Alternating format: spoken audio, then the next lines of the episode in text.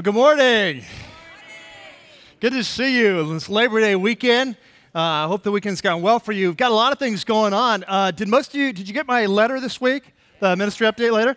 Good. Uh, a lot of exciting things. We got a new high school pastor, we got a new college pastor. Joel's moving over to uh, life groups. And so, yeah, it's a tremendous uh, answer prayer and excited about that. We got new uh, essentials course going on, this new partnership class, all kinds of things. So if you didn't receive that, um, out at our registration, uh, not registration, but our information booth, out in the patio. It's called The Point. Uh, we have hard copies of there. So for whatever reason you didn't receive it, or if you uh, don't have email or whatever, uh, you can pick up one of those uh, right afterwards. Now, uh, for those of you who are brand new, I want to welcome you. My name is Pastor Mike, and I'm one of the pastors here at Rocky Peak. And we're in the midst of a teaching series right now. It's called Revealed. You can see it on the walls. And uh, for those of you who are new, it's a, it's a brand new, uh, well, it's not a brand new series, it's been a couple months, but it's a series about the life and teaching of Jesus as seen through the eyes of one of his closest followers, a man by the name of Apostle John. And he, he wrote a gospel called John.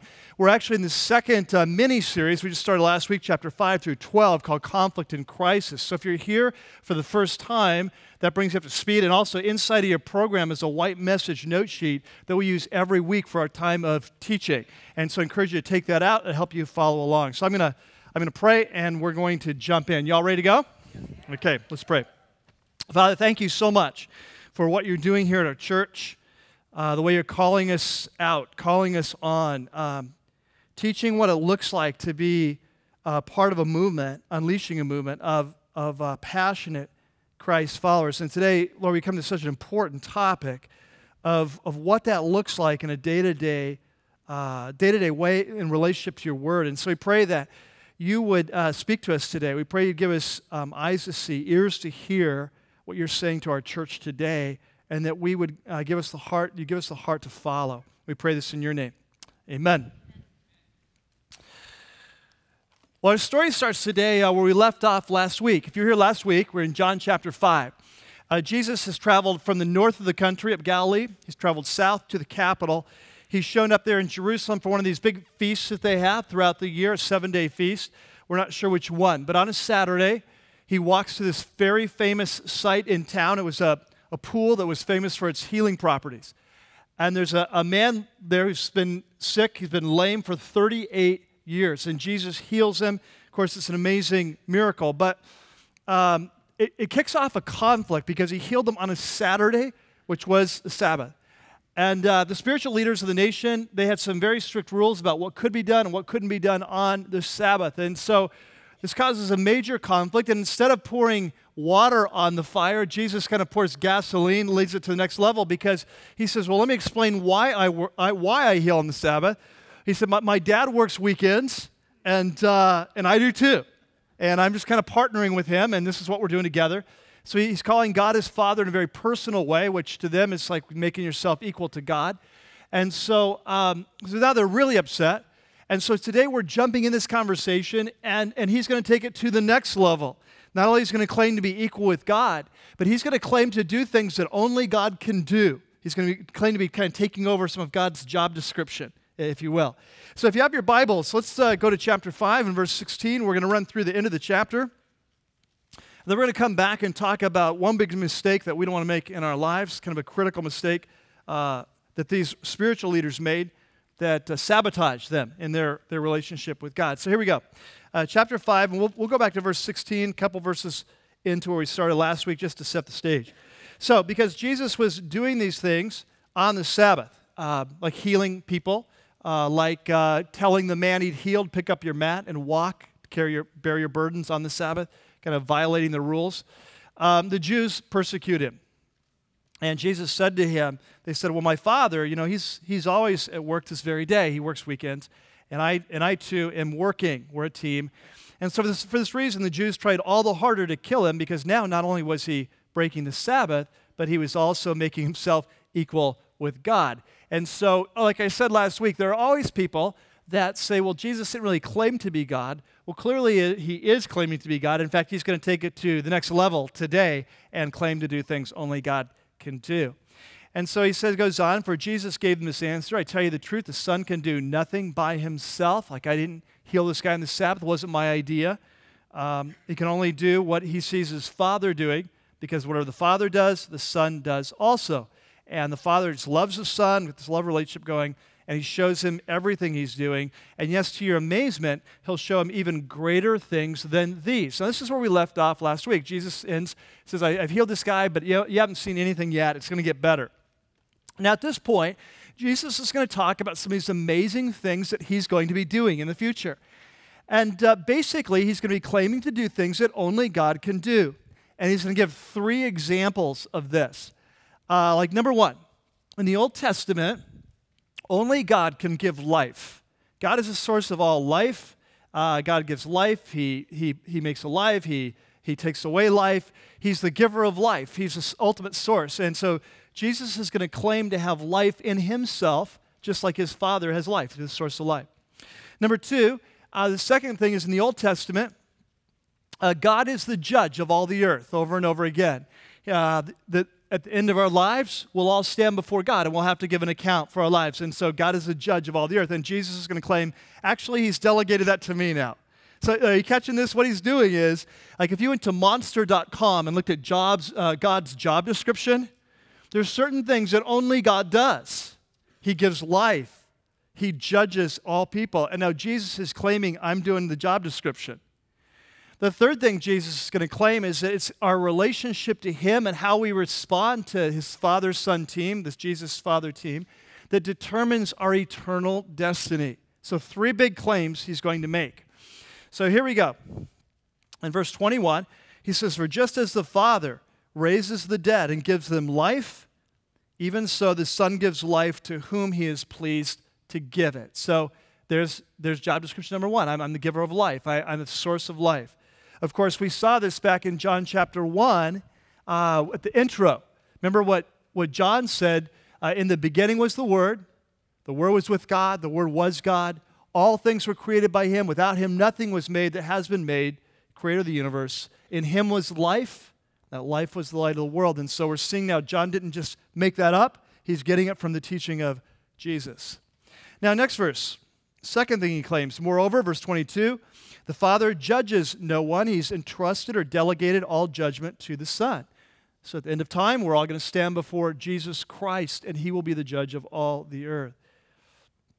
And He's done this so that all may honor the Son as they honor the Father. We would give equal honor to God, the Father, as we and equal honor to the Son. And so, once again, claim for deity, because how can you honor someone the same as God except God? And uh, he who does not honor the Son, this is what he says to the leaders he who does not honor the Son does not honor the Father who sent him. So he's sending kind of a warning shot over the bow right now because he's done this miracle. They're giving him a hard time. They're not buying in. He says, Hey, you guys need to be careful. Time out here because if you don't honor me, you're not honoring the Father who sent me. And so you need to be paying attention. And so then in verse 28, uh, 20, uh, 24, he's, here's his third claim. He says, I tell you the truth, that whoever hears my word and believes him who sent me, the Father, notice you, you buy into this Father Son team we've got going on, um, that person has eternal life. Like, in other words, you don't have to wait to the end of your life to find out whether you're going to be a part of Jesus' plan for the next life.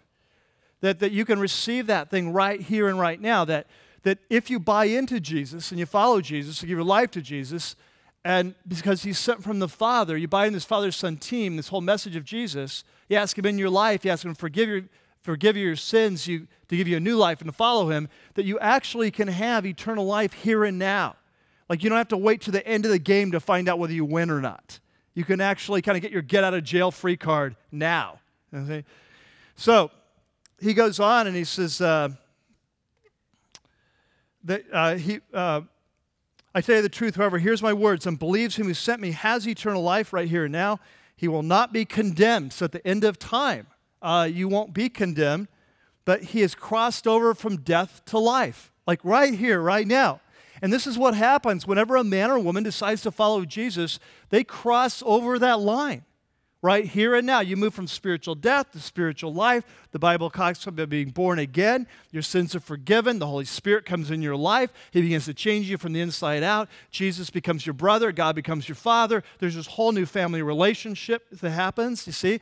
And so, uh, so if you're here today and you've never given your life to Christ and you do believe in Him, and you do want to follow him and you do want to be forgiven and you do want to know his plan for your life, then at the end of the service today, I'm going to give you that chance to make that decision. All right? So today can be your day to be born again. Now, he goes on. Um, verse 25 I tell you the truth, the time is coming and it's now come. So, with the coming of Jesus, it's a new era. Um, when the dead, talking about the spiritually dead, when the, when the spiritually dead will hear the voice of the Son of God, and those who hear will live. For as the Father has life in himself, here come his two claims again. He's going to repeat them. Uh, for as the Father has life in himself, so he's granted the Son to have life in himself. And verse 27, he was, and he's given him authority to judge because he's the Son of Man. So these two core claims I give life, I judge. It's your relationship to me that determines your destiny. Okay, that's that's the passage. Now, he goes on, he says, uh, spells this out a little bit more. Do not be amazed at this, for a time is coming when all who are in the graves will hear his voice, and they'll come out, the whole human race. At the end of time, he will speak, and the resurrection of all people will happen, and everyone at the sound of his voice. And they're going to come out. Now, those who have done good will rise to live. Those who have done evil will rise to be condemned. So, those who follow Jesus, buy into Jesus, they're born again, their lives are changed, they're, they're, they become like him, they're, they're doing a life that's right and good and true. So, those people, they, are going to live forever. Uh, those people who reject Jesus, uh, don't follow him, embrace the darkness, live a life of evil, that they will not go to be you know, with him, will not, will not move on. They'll be condemned. Now, verse 30, he realizes he's making some huge claims here. And let me say this uh, a little sidebar here. In our culture today, it's, uh, it's probably not just unique to our culture today, but throughout time, there's been people that have said that Jesus is a great teacher. He's a great moral teacher. We don't really believe he's the Son of God. We don't really believe he's, he's God, but we believe he's a great moral teacher. He's worth following, he's worth listening to. It's kind of like Gandhi, like Buddha, whatever. He's a great teacher. And, and uh, C.S. Lewis, the, you know, the great Christian uh, apologist, uh, Chronicles of Narnia fame, all that, Oxford, uh, Cambridge prof, um, he pointed out one time that when it comes to Jesus, that really that's not an option, this whole good teacher bit, because good teachers don't claim to raise the whole human race from the dead and then determine their final destiny. Like, um, liars can do that. People that are religious leaders that are trying to manipulate people, like, they can do that. Um, lunatics can do that.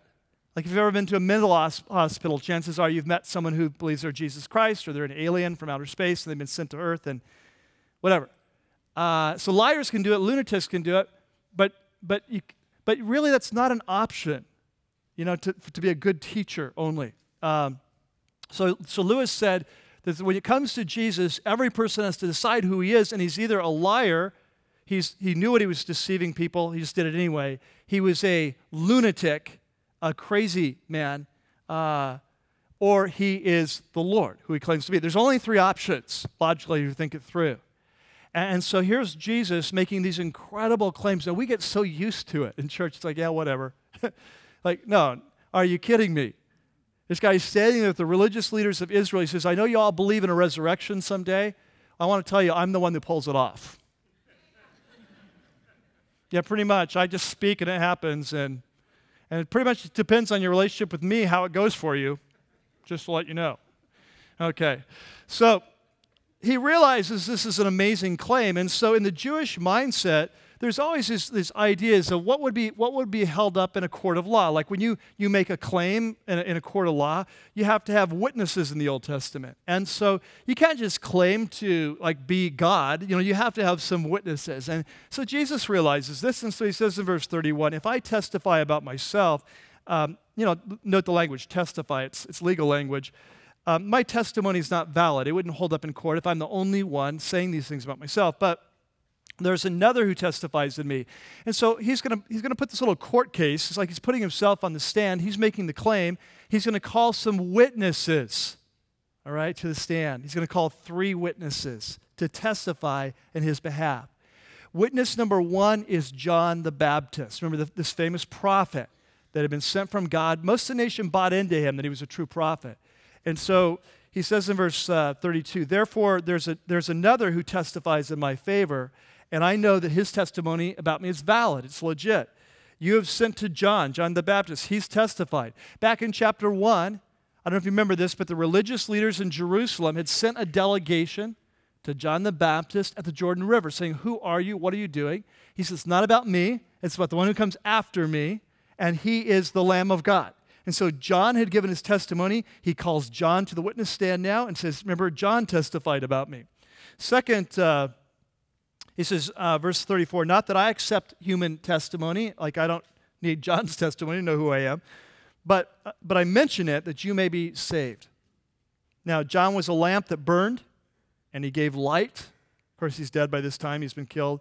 And you choose and you chose for a time to enjoy his light. So he says, He was the, my first witness, flashlight on the path pointing the direction to who I was. Second witness, verse 36 I have testimony uh, weightier than that of John. I've got even a better testimony. Uh, the second person I'd like to call the witness stand are my works, my miracles that I'm doing. Now, of course, throughout the Gospel of John, we've seen these signs. They're evidences of who Jesus is. In chapter 2, we saw him turn water into wine. In chapter 4, he heals the nobleman's son from 16 miles away. In chapter 5, this very chapter, he's just healed the guy that very day, 38 years lame. And so Jesus says, The second witness I'd like to put on the stand are the miracles that I'm doing. Obviously, I'm from God. And so he says, uh, 36, I have testimony weightier than that of John for the very work that the Father has given me to finish. And what I'm doing testifies that the Father has sent me. Now, 37, the third witness he puts on the stand is his Father himself, God. He says, The Father who sent me has himself testified concerning me. Now, honestly, we're not sure exactly what Jesus is referring to. Uh, the Father witnessed uh, to Jesus in many ways. The miracles he gave him to do, he just mentioned. Uh, the Old Testament scriptures prophesying about the coming of Christ. The internal witness of the Holy Spirit that God would speak to people. Uh, at his baptism, remember, Jesus said, uh, I mean, the, the, the, voice out of heaven, this is my beloved Son with whom I'm well pleased. And so God has witnessed to Jesus in a variety of ways. We're not sure which one he's referring to, or maybe all the above. But he says, My third witness is my Father. And here's the tragedy Jesus makes these huge claims. He realizes they're over the top. I mean, this is a lot for them to take in. But he says, Let me call my witnesses to the stand to make the case. But here's the amazing thing that these spiritual leaders were so far from God that they couldn't recognize God when He showed up. And in spite of all he'd done, in spite of the miracles, in spite of the teaching, in spite of John the Baptist, in spite of that, they still didn't get it. And, I, want, I want to call your attention to something. There's a very powerful spiritual principle here.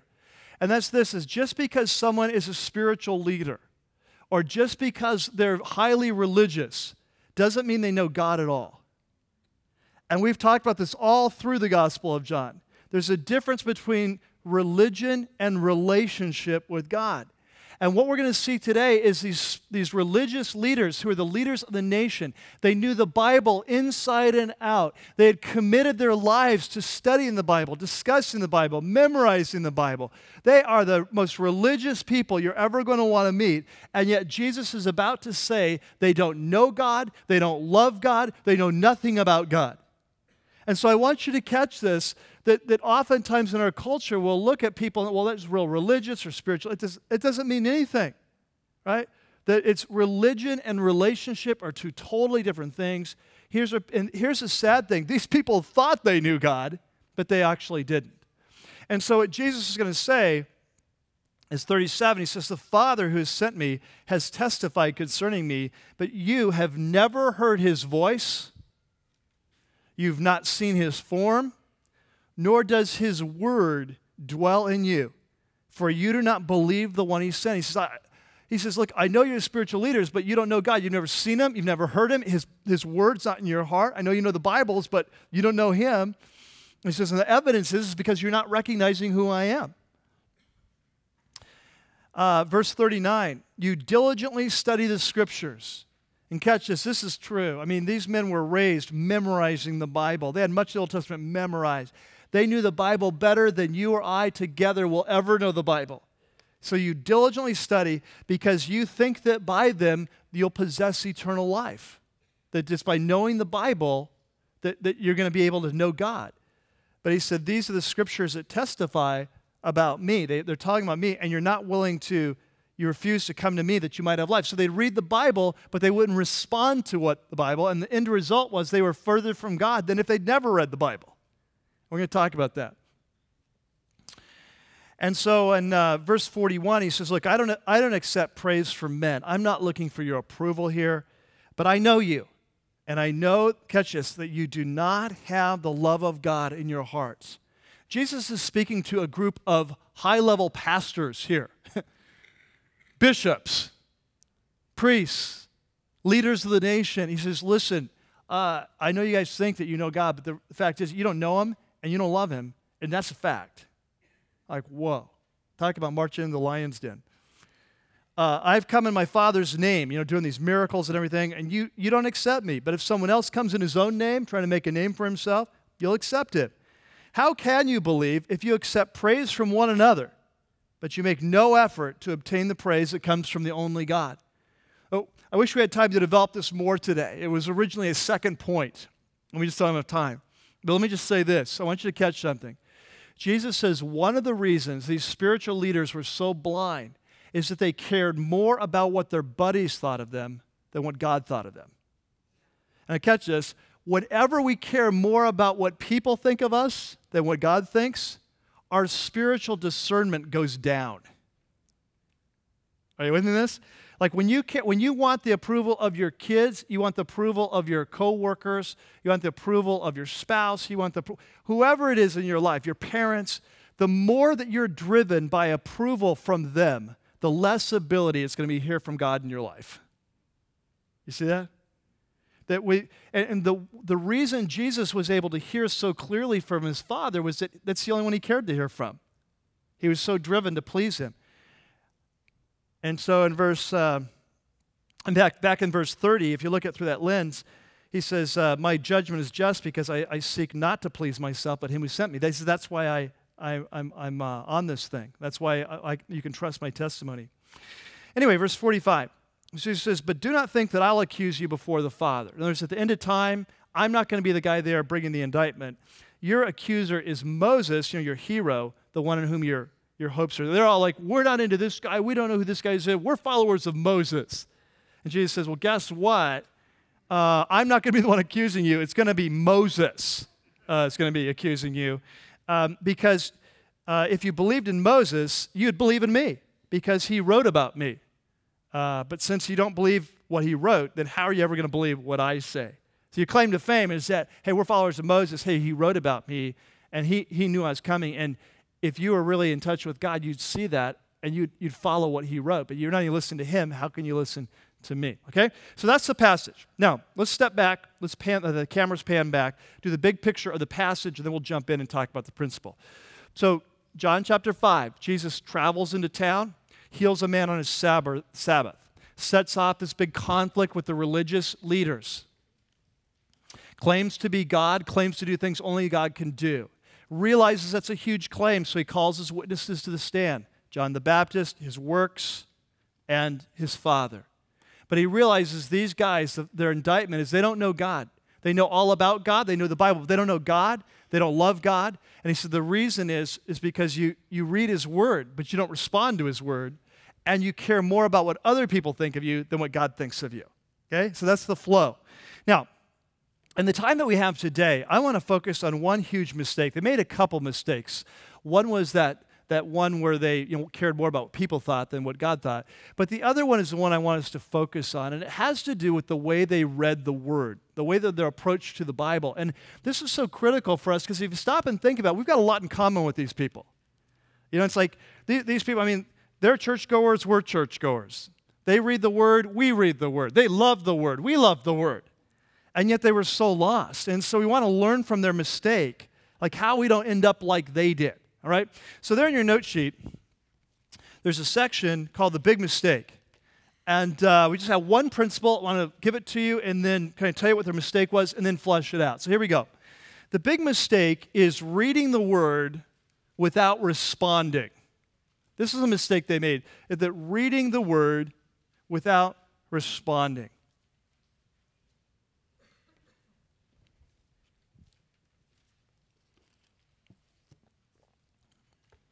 Now, I want to put neon, neon lights around this and catch this. Are, are you with me in this? You, you catching what Jesus says? It's possible to read the Bible but not know God. Are we clear on that? It's possible to love the Word but not love God. They loved the Word, didn't they? But they didn't love God. It's possible to know the Word, not know God, not love God. It's possible to read the Bible, know it like the back of your hands, but have it not lead you to life. That's possible. And I think it's a huge danger for us. This is a huge danger for us that we think we know God when all we know is the Word. You see, and to assume that the two are the same. So let's see what happens here. I want you to let's, let's start this by looking at what Jesus said again. I want to start with kind of build this house on his foundation. So here he says in verse 39 You study the scriptures because you think that you, by them, you possess eternal life. But these are the scriptures that testify about me, and you refuse to come to me that you have life. So you catch this. They're reading the word, but they're not responding to the word. It's pointing them a direction, they're not responding. Now, this is something that's easy for us to fall into this trap. Um, I want to take your uh, take. Want you to take your Bibles, and I want you to turn with me to the, the end of the New Testament, to the right, right in your Bibles, to 2 Timothy chapter three. Okay, so if you've got your Bible, turn to 2 Timothy chapter three. Very famous verse. Uh, we're going to look at the famous verse, and then we're going to look at the not so famous verse right before it. That is the one that I really want to go after today.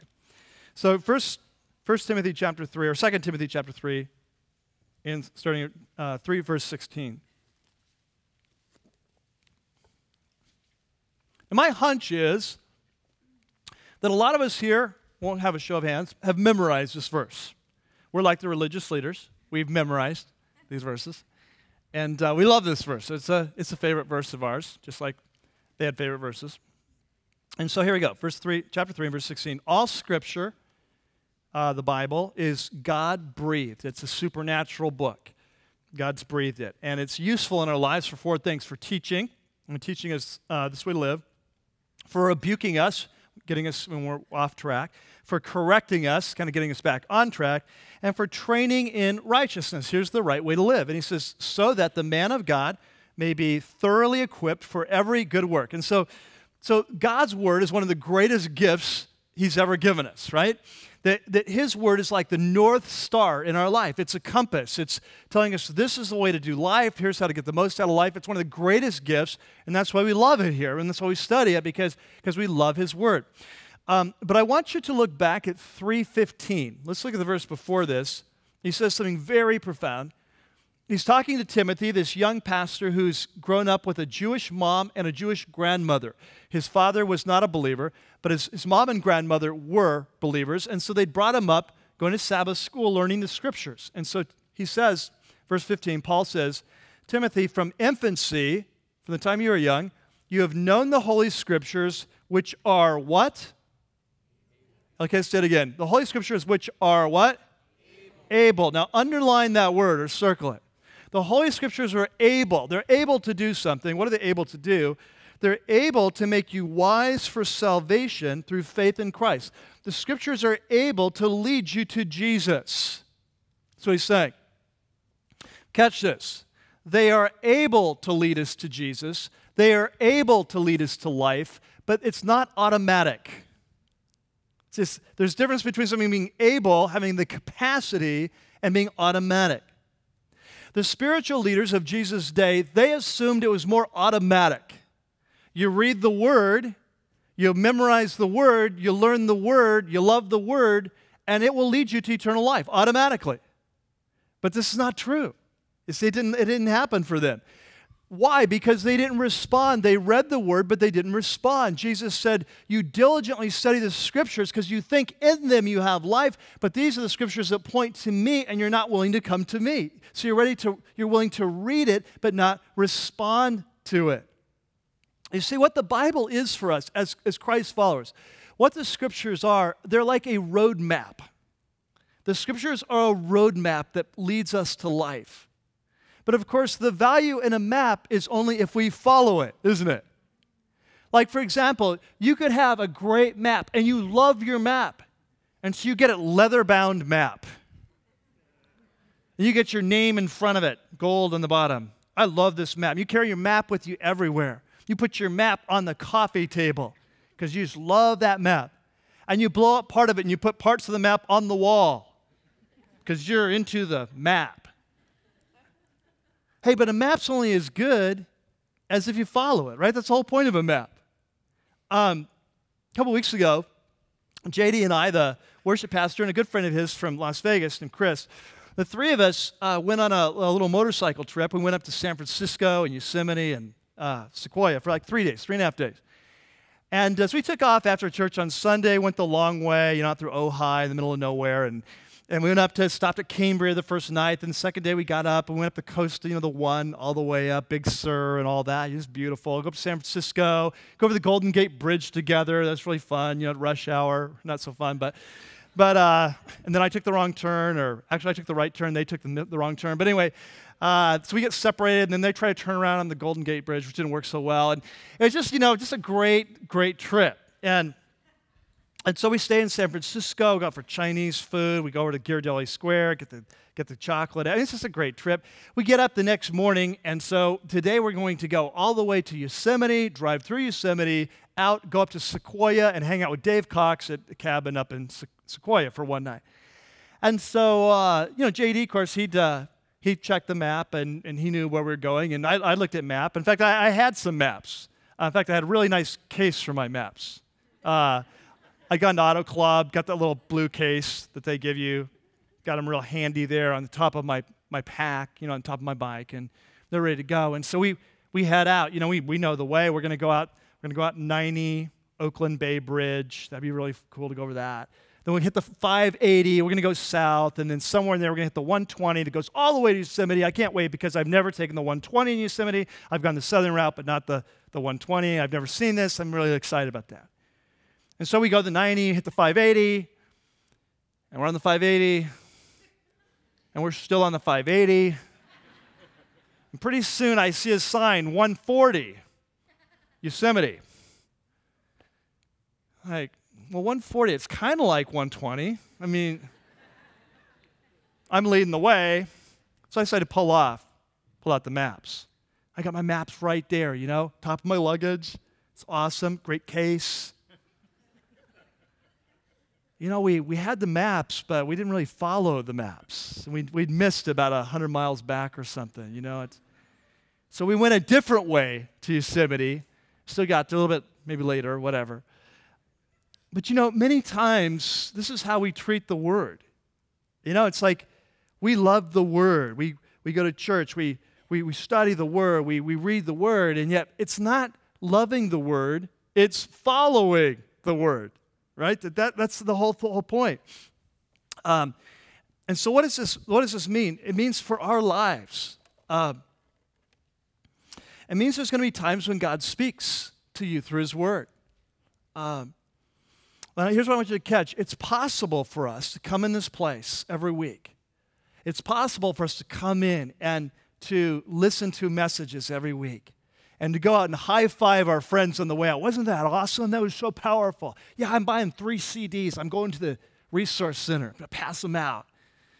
And, and, then we go home and we do our life group homework. And then we go to our life group and we, we share what we're learning. And oh, that's so good. And then we go to BSF or CBS or FBI or whatever it is and, and we, we do some more Bible study. And, and, and then and we're reading the Bible on our own. We're getting up in the morning sometimes. We're reading the Bible on our own. And we just got Bible, Bible, Bible. And if you were to ask us, do you love, do you know God? Oh, I know God. Do you love, do you love God? Oh, I love God. How do you know? I love His Word. I read His Word. I'm in His Word.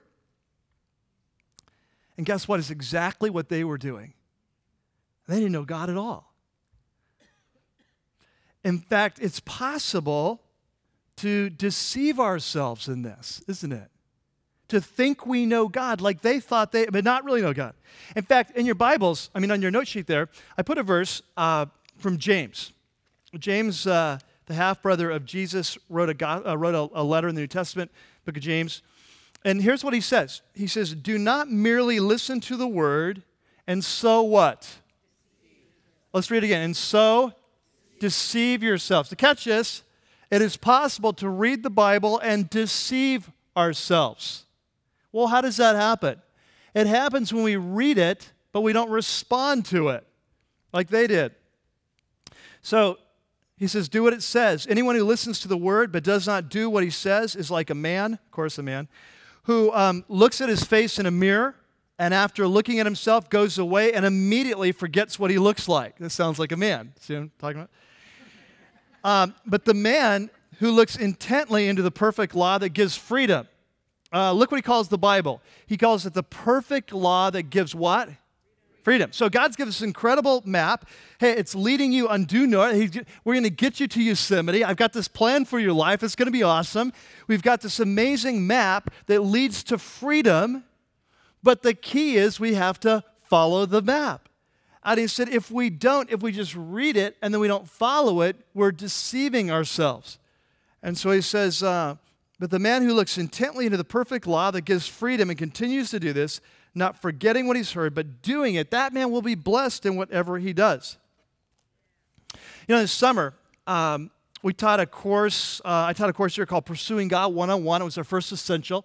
It was all about how to spend time with God and connect with God in a one on one way to draw close with Him. And we had a great time in that course. And one of the books we used was a, a, a book as a text was by uh, Rick Warren, you know, purpose driven life guy. And it was on Bible study methods. Great book. It was published like 20 years ago, but they changed the title now that he's famous. So it's now called Rick Warren's Bible Study Method. it used to be called Dynamic Bible Study Methods. It's no longer dynamic, but it is by Rick. So, um, no, I was kidding. Anyway, uh, look what he says here. This is, this is powerful. He says, Bible study without application.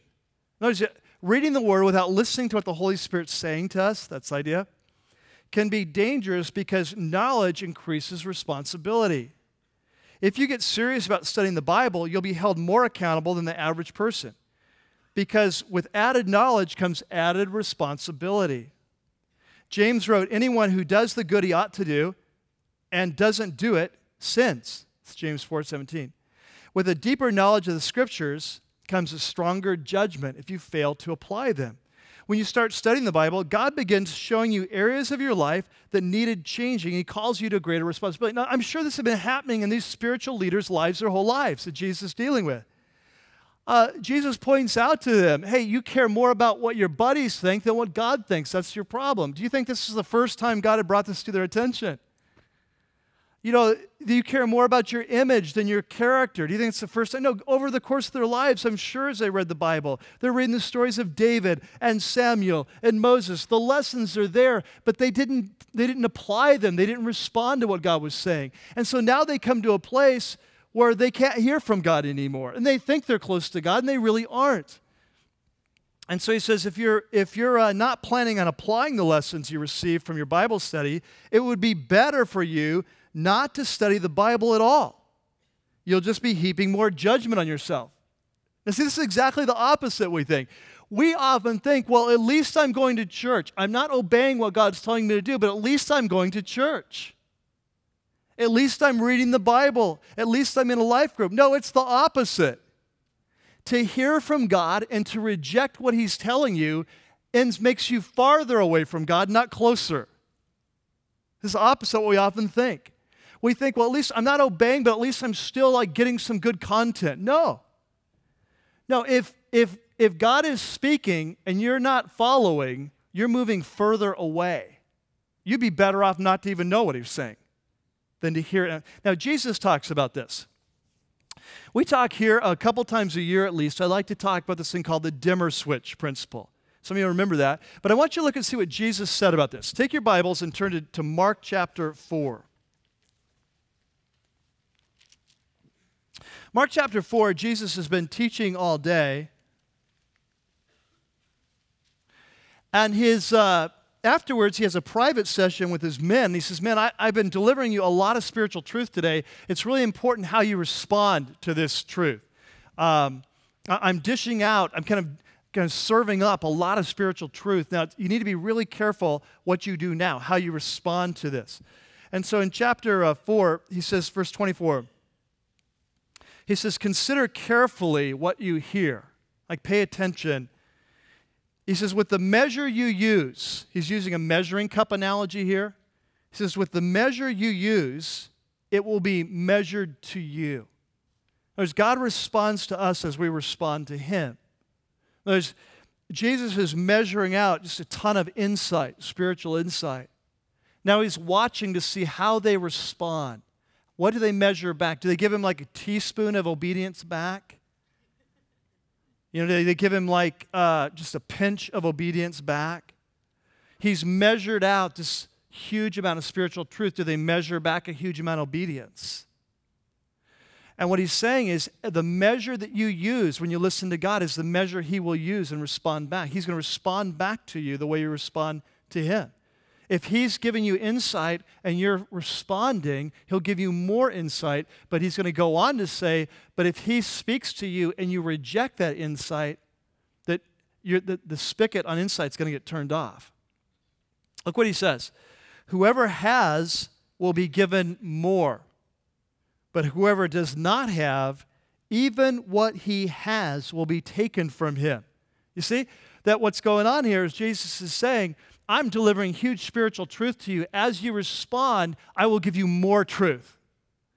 But if you choose to ignore what I'm saying, you don't want to hear the truth, then guess what? You will lose it. And if you do it long enough, you become like one of these spiritual leaders. They think they know God, but they don't. They're in the worst possible place. They think they know God, they think they love God, and Jesus says, You don't at all. You're, you're, you're totally self deceived. So I like to call this the dimmer switch principle. And you know how this works? You have like a, a you know, like one of those lamps or halogen lamps or something in your house. You can turn the light up, you can turn the light down, you can control it. So here's what happens. When the Holy Spirit comes to you through His Word and He speaks in a certain way, you're, like you're in a service like this, and God's speaking to you, and you know He's, he's talking to you about something. You're in your life group, you're reading the Word on your own, you're in BSF, CBS, whatever, you're in Celebrate Recovery, and God's speaking. This is your next step for you. He watches very carefully how we respond. And if we respond with obedience, he says, Great, I gave you a little bit of light. I'm turning the light up a little bit more. And the light, your life gets a little clearer, and you see, Oh, I see now what I need to do next. And you see another area of your life, like, Oh, that's kind of dark. I need to change that. Um, and, and so then we respond over there, and he goes, Good job. Turn up a little bit more light. And what happens is we go from light to light, from glory to glory. We, we, he, we increasingly walk with Jesus, move into the path of freedom. Our lives change. We experience the life He wants. That's what happens. But on the other hand, God says, okay, here's a little bit of light. We go, ooh, that light's blinding my eyes. I don't want to hear that. Ooh, that attitude towards my wife, I don't want to deal with that.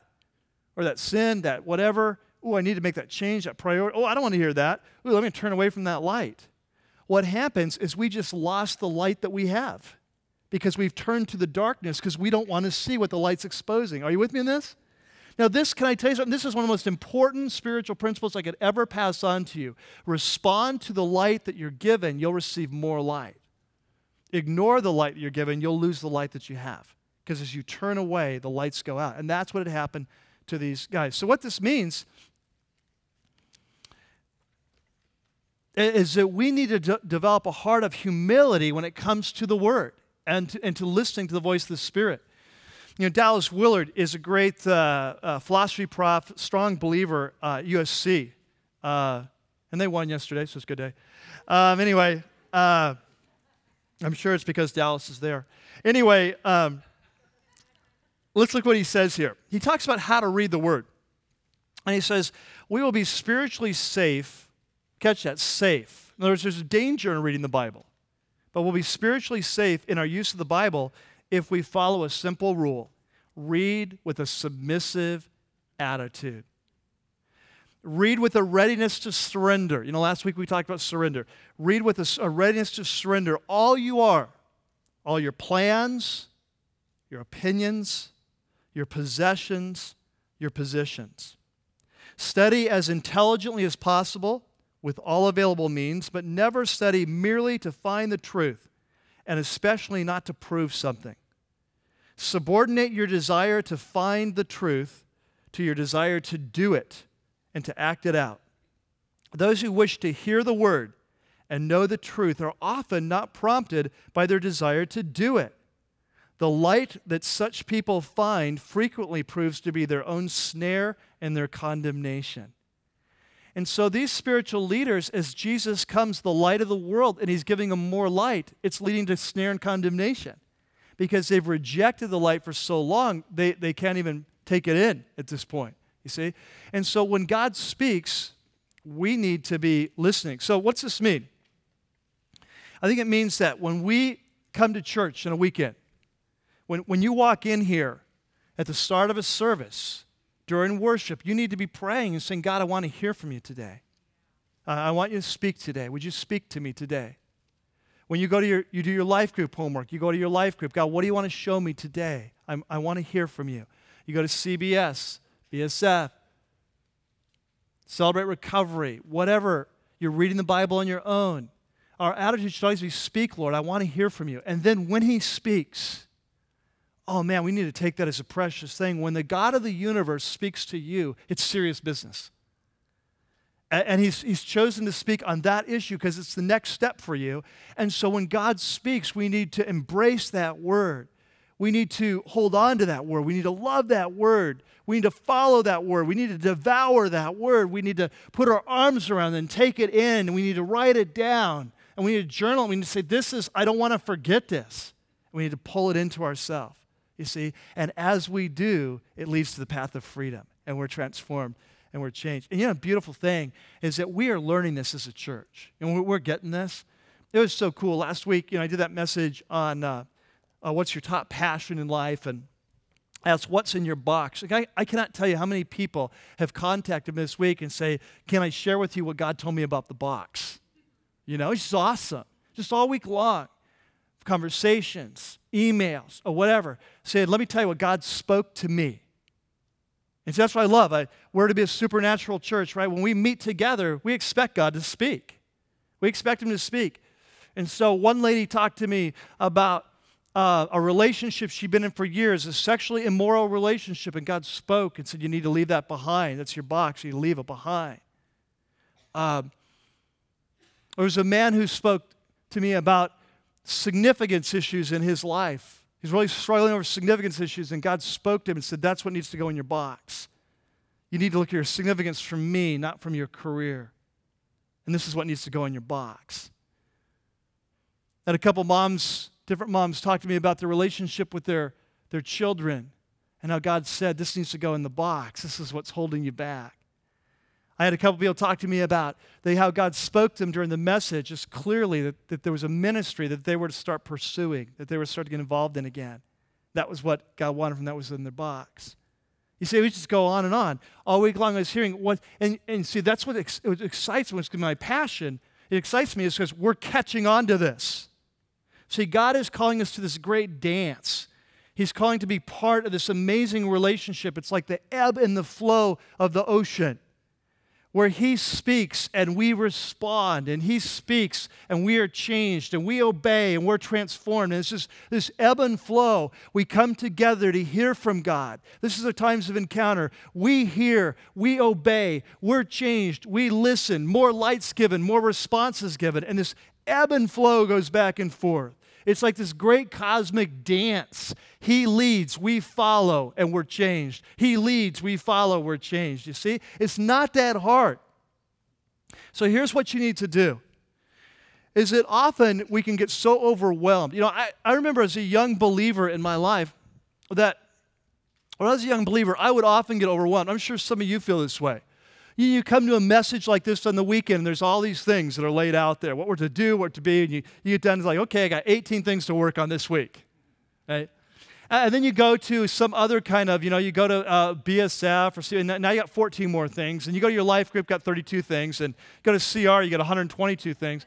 And so, so, so now uh, you're like these Christians, like carrying all these things around where to do and where to be, and it can get overwhelming. And that's not how we're to do it.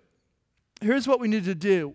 When you come in this place, when you read your Bible, when you go to these Bible studies, we need to simply be saying, Lord, would you speak to me about my next step?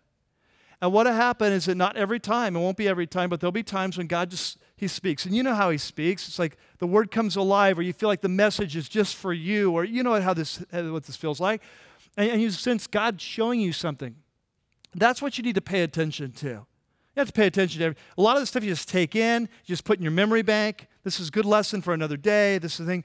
But what we need to do is just learn to respond to what he's telling me today about here's what's for you today. He's going to always keep it simple, trust me.